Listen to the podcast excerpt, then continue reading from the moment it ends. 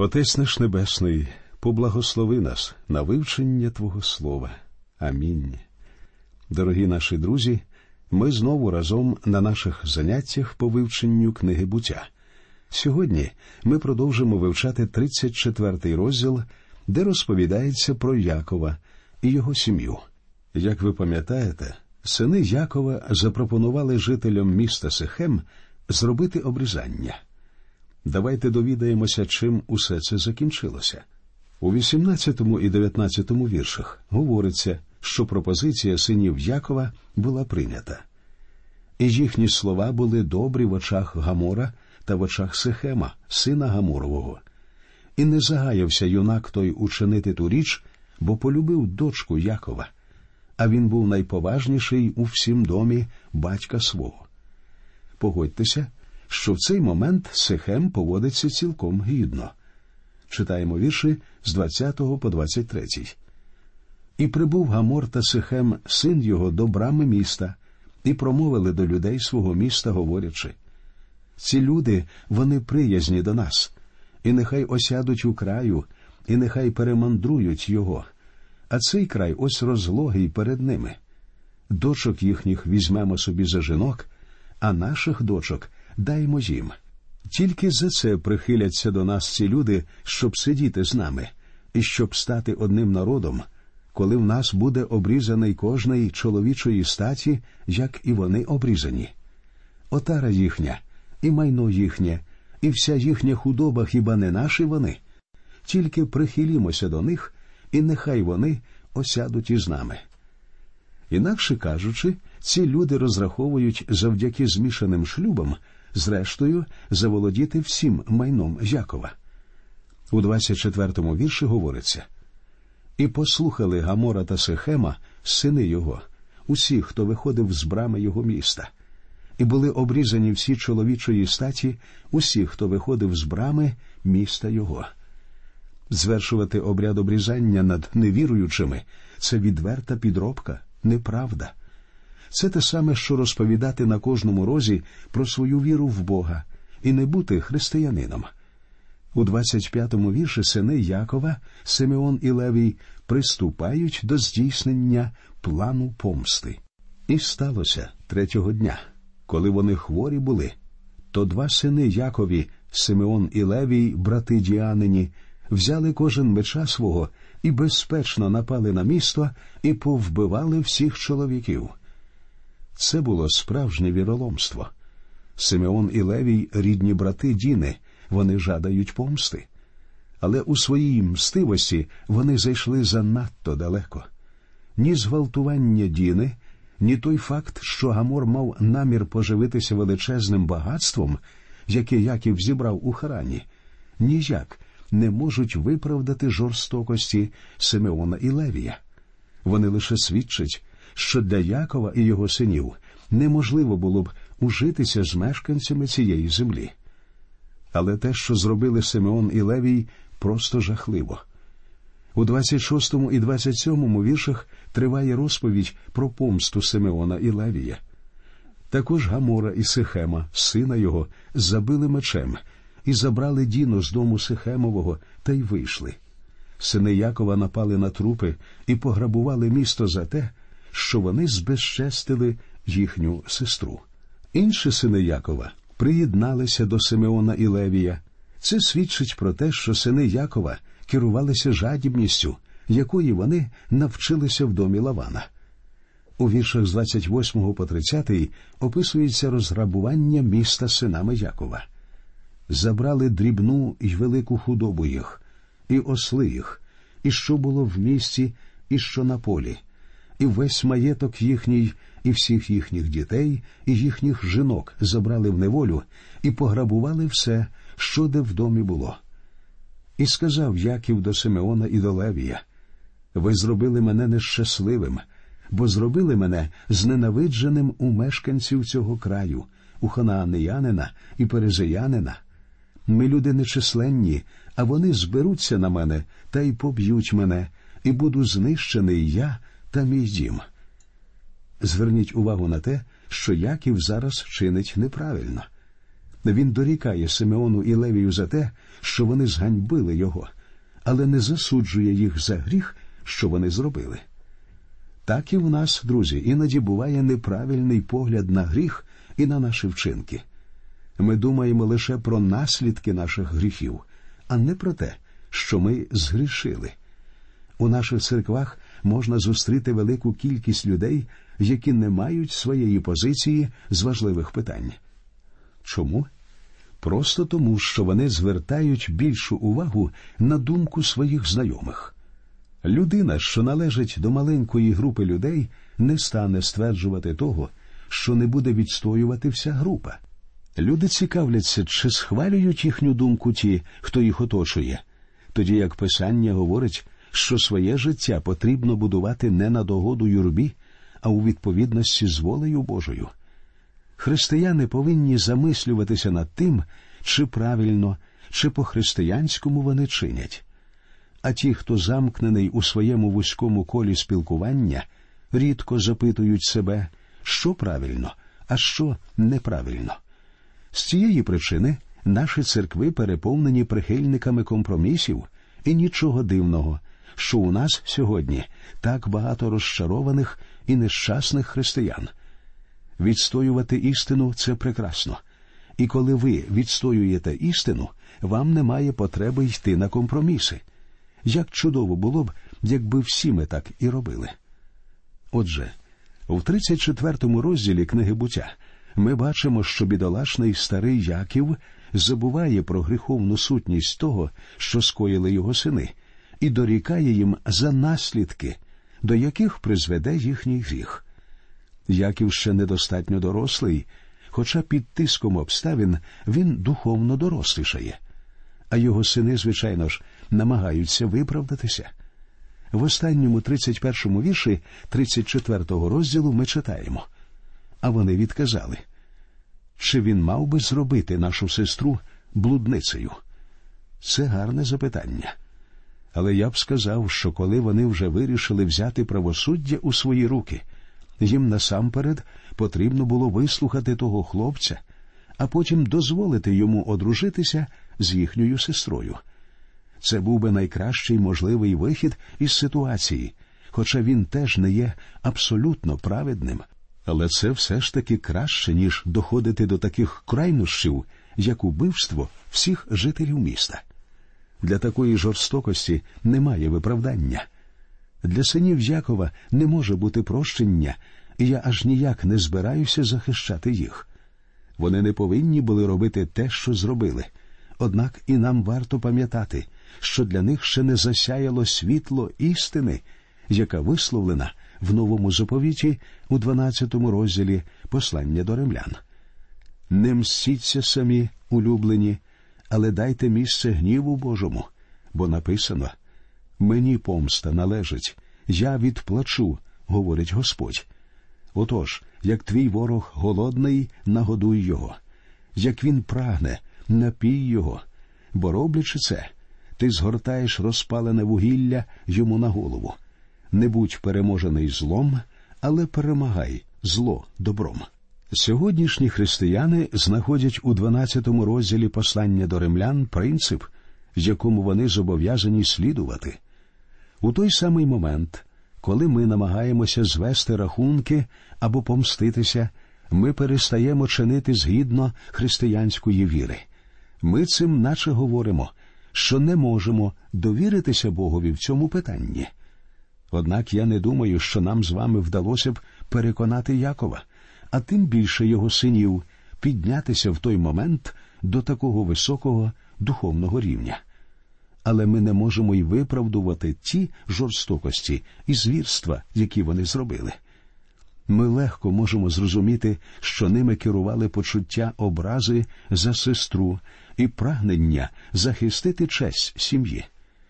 А Яків починає розуміти, що всі запущені ним бумеранги повертаються назад, усі до єдиного.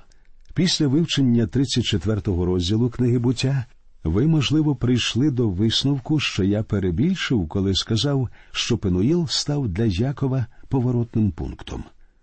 Адже ми дійсно не бачимо в 34-му розділі особливих змін в Якові. Слушно, але зміни все ж таки відбулися. Я не хотів би називати те, що відбулося з Яковом у Пеноїлі, кризою. Боюся, цей вислів занадто часто використовується сьогодні.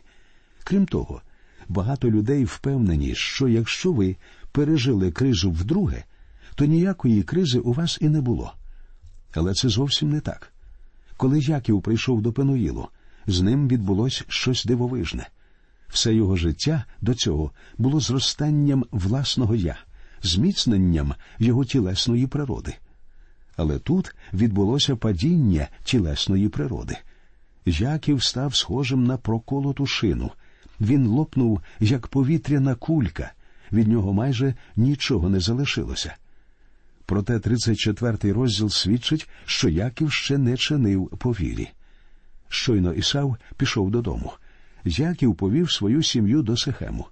Це була образлива провина. Яків, як і раніше, покладався на свою хитрість. Діну зґвалтували, а Симеон і Левій, її рідні брати, увійшли до Сихему і напали на винуватця злочину. Хоча цей юнак і бажав одружитися з нею, вони його вбили і влаштували таку різанину, з якою могли б зрівнятися будь-які сучасні криваві сутички. Коли ж сини Якова повернулися додому, Яків сказав їм Ви зробили моє ім'я ненависним для жителів цієї землі.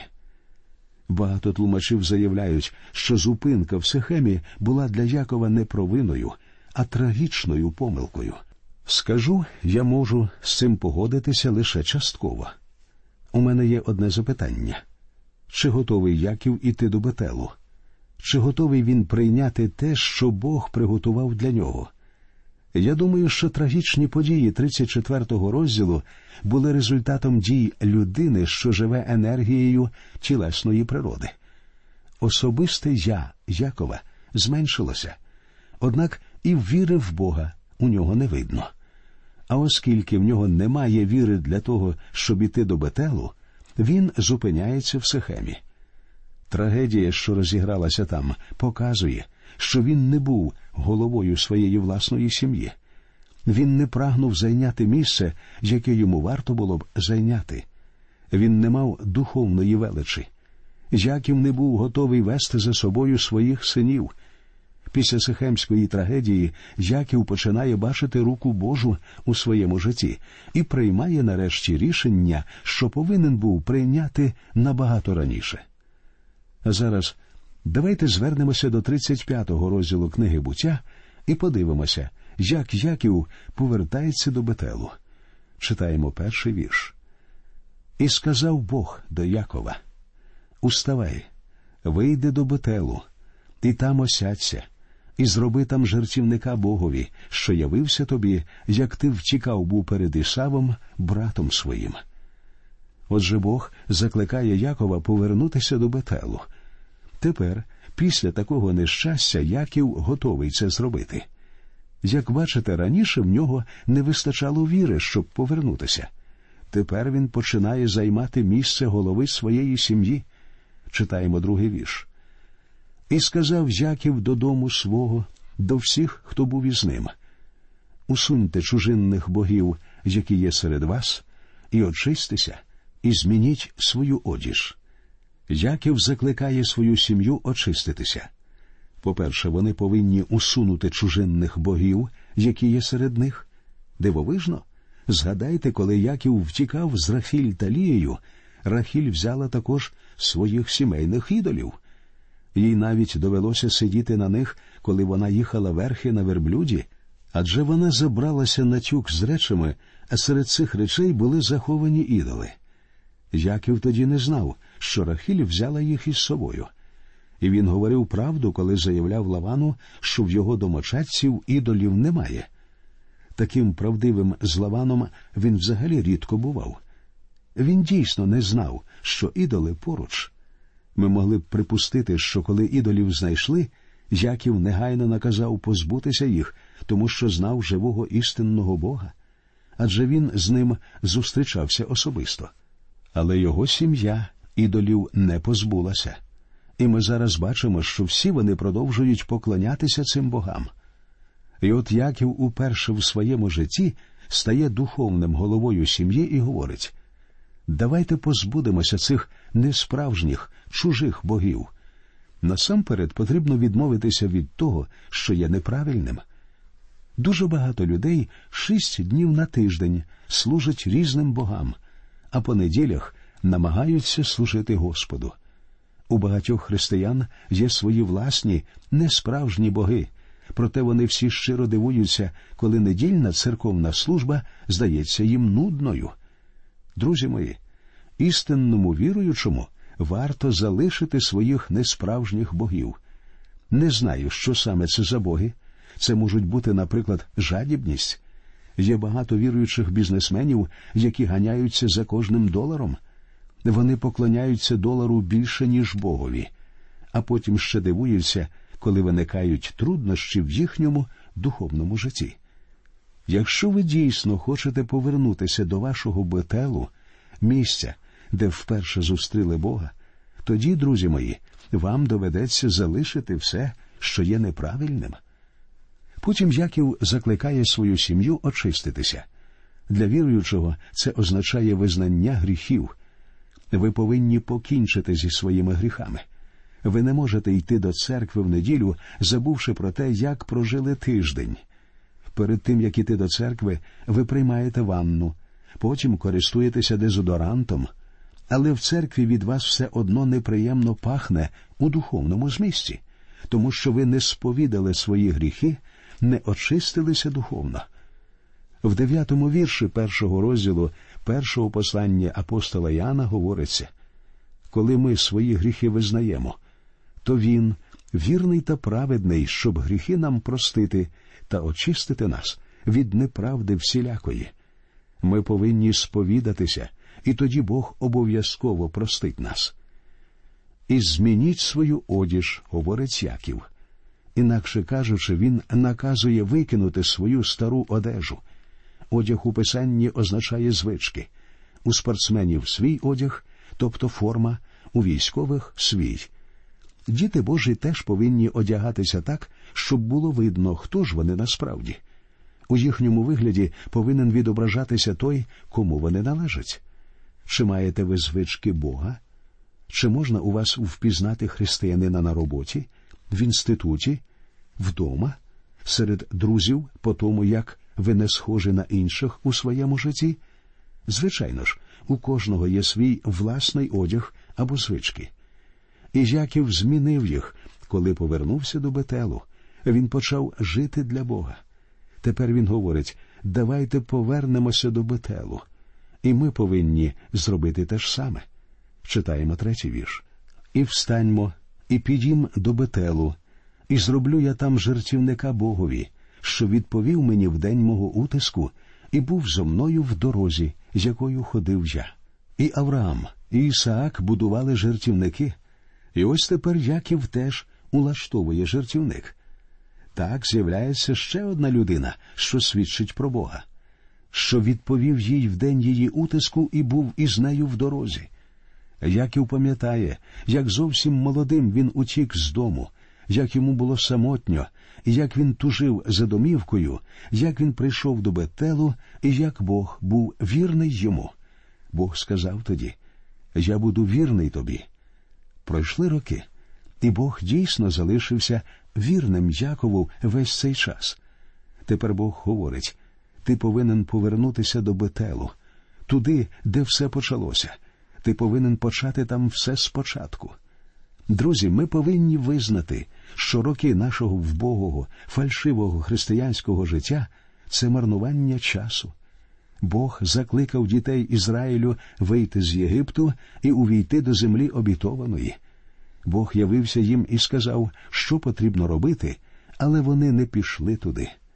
Сорок років вони блукали, і от Бог явився Ісусу на вину і наказав Ідіть у землю обітовану. Бог знайшов ізраїльтян там, де залишив. Вони змарнували сорок років. А скільки людей сьогодні марнують своє християнське життя? Який же у всьому цьому духовний урок для нас?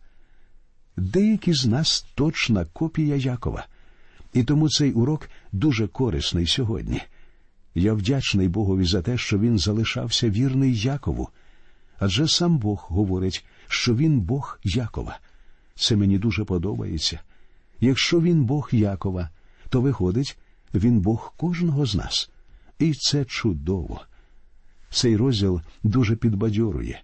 Зверніть увагу на те, як Яків бере на себе владу, четвертий вірш. І вони віддали Якову всіх чужинних богів, що були в їх руках, і сережки, що в їхніх ушах, а Яків сховав їх під дубом, що перед Сихемом. Дозвольте тут лише зауважити, що сережки в той час означали поклоніння. У вписанні про це багато говориться. Люди з сережками були ідолопоклонниками, тому Яків закопує сережки. Яків сховав їх під дубом, що перед Сихемом. Їх потрібно було позбутися зовсім, адже починалося нове життя. Читаємо далі. І вирушили вони, і великий жах обгорнув ті міста, що навколо них, і вони не гналися за синами Якова. І прибув Яків до Лузу, що в землі Ханаанській, цебто до Бетелу, він і весь народ, що був з ним. І збудував він там жертівника та й назвав те місце Ел-Бетел, бо там явився йому Бог, коли він втікав перед своїм братом. Перш ніж Яків дав цьому місту нове ім'я, воно називалося Луз. Потім Яків називає його Бетел, що означає Дім Божий, або будинок Бога. Тепер він називає його Ел-Бетел, що означає Бог дому Божого. І це свідчить про духовне зростання Якова. А ось яка цікава обставина відкривається нам у восьмому вірші. І вмерла Девора, мамка Ревеки, і була похована нижче Бетелу під дубом, і він назвав ім'я йому Аллон Бахут. Якщо Девора була тоді з Яковом, ми можемо припустити, що сама Ревека на цей момент вже померла. У писанні не говориться, коли саме вона померла. Бідолашний Яків так і не побачив свою матір. Виходить, годувальниця принесла Якову звістку про смерть Ревеки і залишилася жити в нього. І зараз ми бачимо, як вона помирає. Друзі, на цьому ми закінчимо нашу бесіду. Ми продовжимо читати 35-й розділ нашої наступній радіопередачі. До нових зустрічей. Нехай Господь рясно благословить усіх вас.